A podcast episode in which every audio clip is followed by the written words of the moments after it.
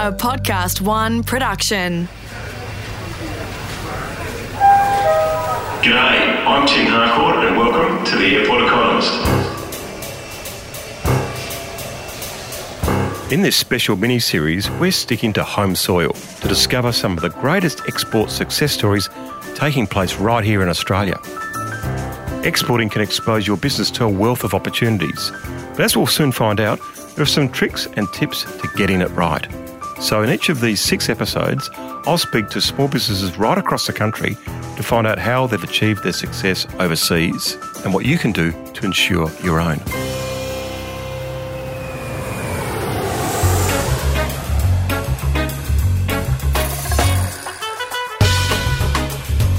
I want to take you back to the year 2000 when the Sydney Olympics had finally arrived. It was party time and we were told that we held the greatest Olympics ever. But in business circles, it was actually doom and gloom. Many people were going on about the new economy and the information age and that Australia was doomed because we weren't good at either. In fact, the head of Hewlett Packard, Carly Fiorina, was visiting Sydney coincidentally when the Olympics were on and said at the time that Australia was too old economy and that we should close down our farms and mines and become a software exporter like Taiwan. Of course, we all know what happened after that. The old economy actually boomed. We saw incredible price rises for mining and in farming. And at the same time, we saw the prices of software, technology fall. So all the things that we sold overseas, the price rose, all the things that we imported from overseas fell, and Australia actually became very wealthy in terms of trade. But despite this, I actually think that the experts who were warning Australia about their peril got something wrong that was actually quite fundamental. When you talk about the new economy or the smart country or the clever country, you don't have to assume everyone who's innovative would be sitting in a cafe with a black skivvy and a cafe latte in Surry Hills or North Fitzroy typing on their laptop. In fact, you can find smart companies and smart industries amongst miners and farmers and manufacturers in the bush as well as in the inner city. A great example of this is when I visited cattle country, Rockhampton, in central Queensland. I met the so called drone cowboy himself, Ashley Kirk, of Rockley Brahmans.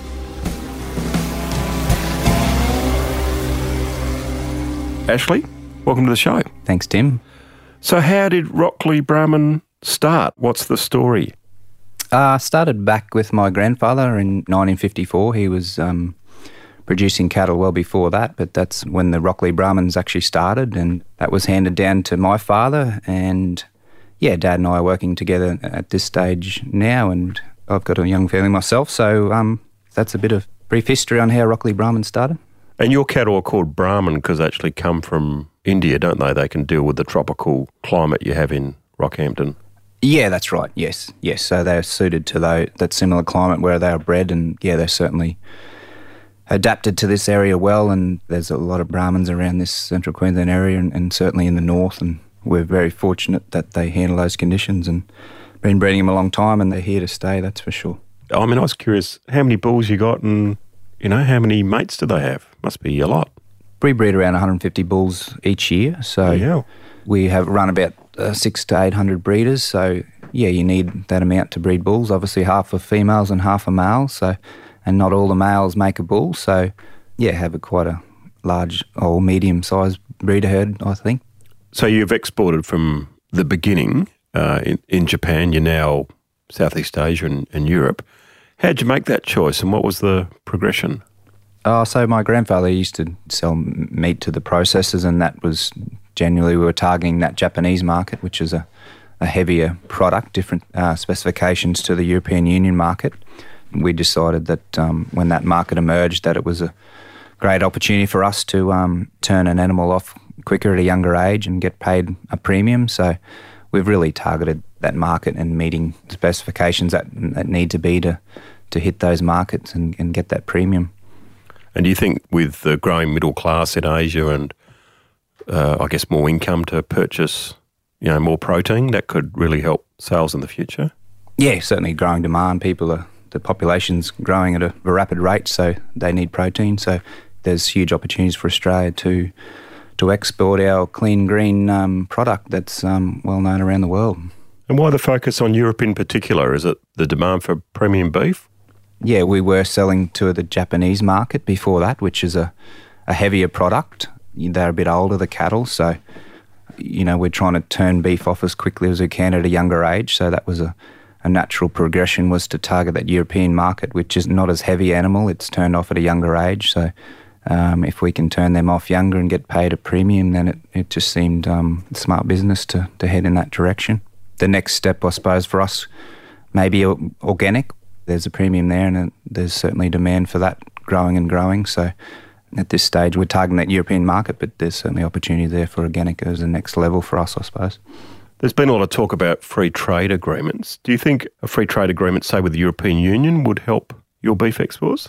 Yeah, certainly would. I think yes. Yeah, the more markets we got, the better. It'd put pressures on other markets. So the more value we can get out of our product, the better for us. So that if that means a free trade agreement deal, then that'd certainly be beneficial to everyone. I think there's a lot of work to be done in that space, but yeah, it'd certainly be a good thing from our side of things.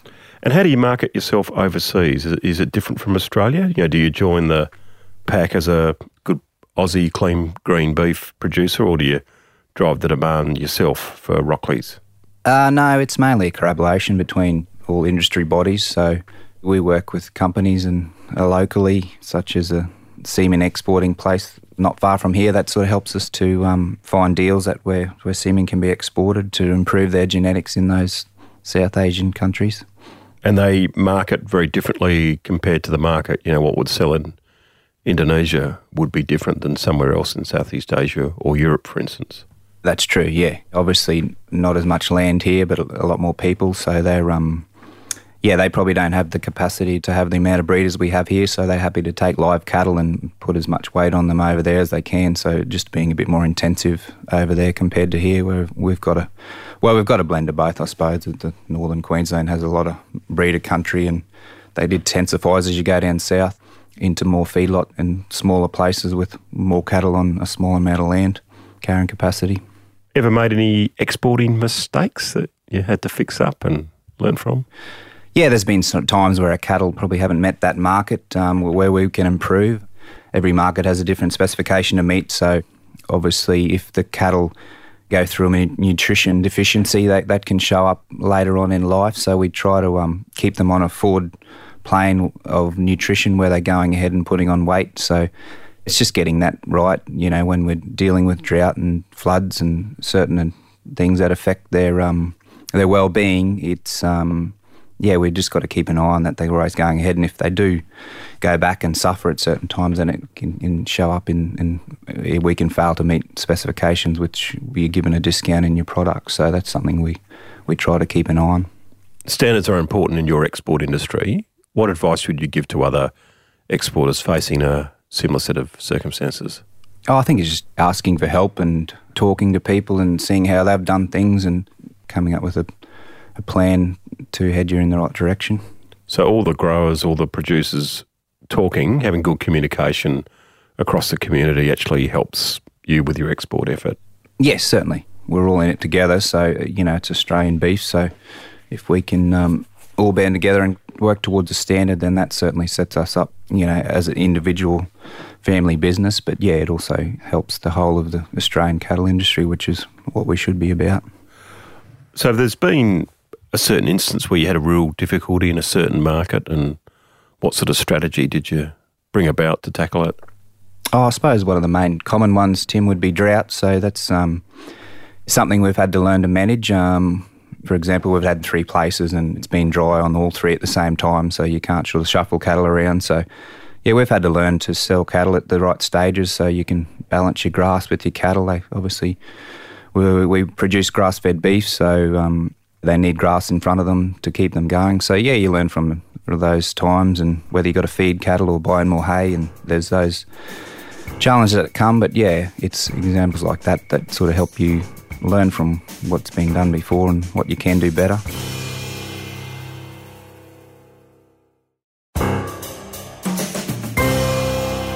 So, Ashley, you're not just a cattleman, you've actually become a drone pilot, one of the first in the area. How does drone technology help you on the property?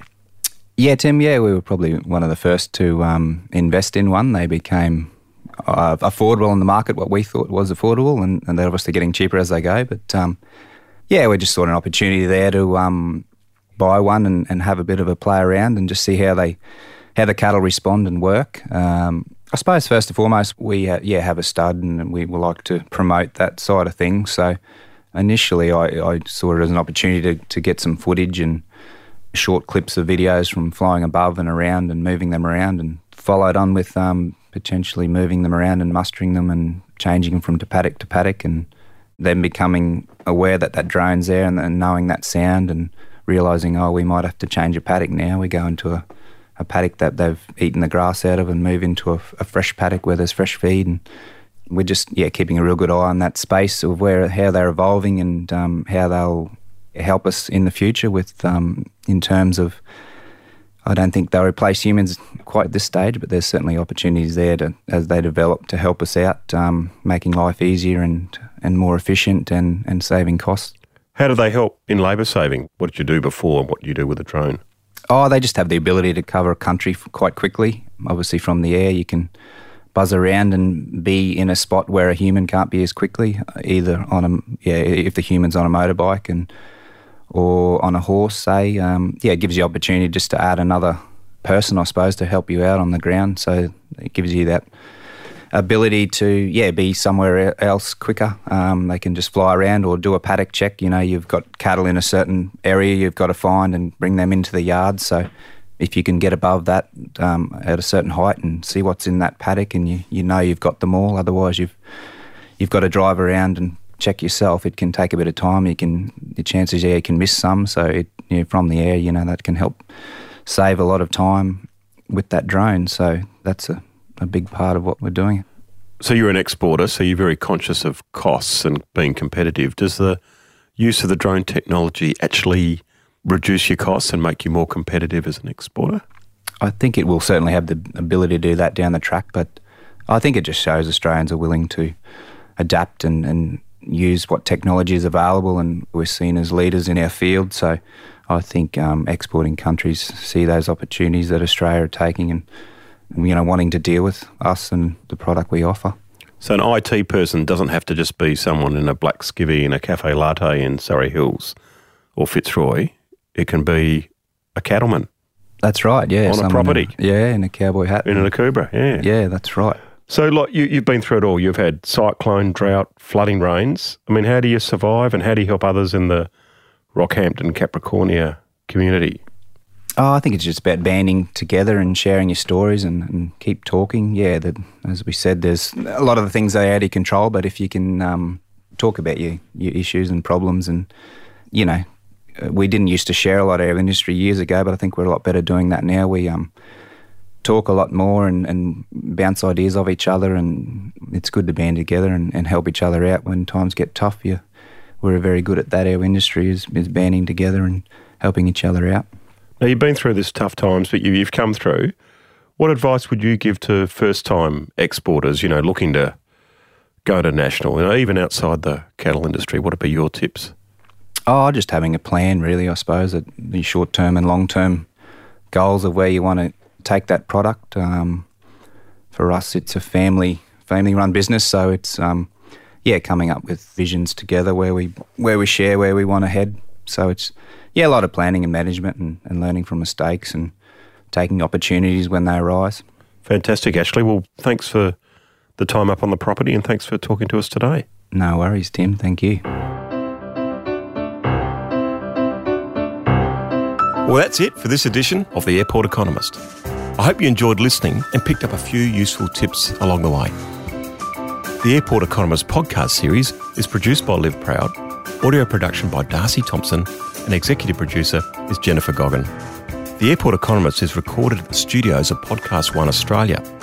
For more episodes, head to podcast1.com.au, download the app, or look us up on iTunes. And don't forget, there is also the Airport Economist TV series and book of the same name. You can find out more at our website, theairporteconomist.com, before you take off.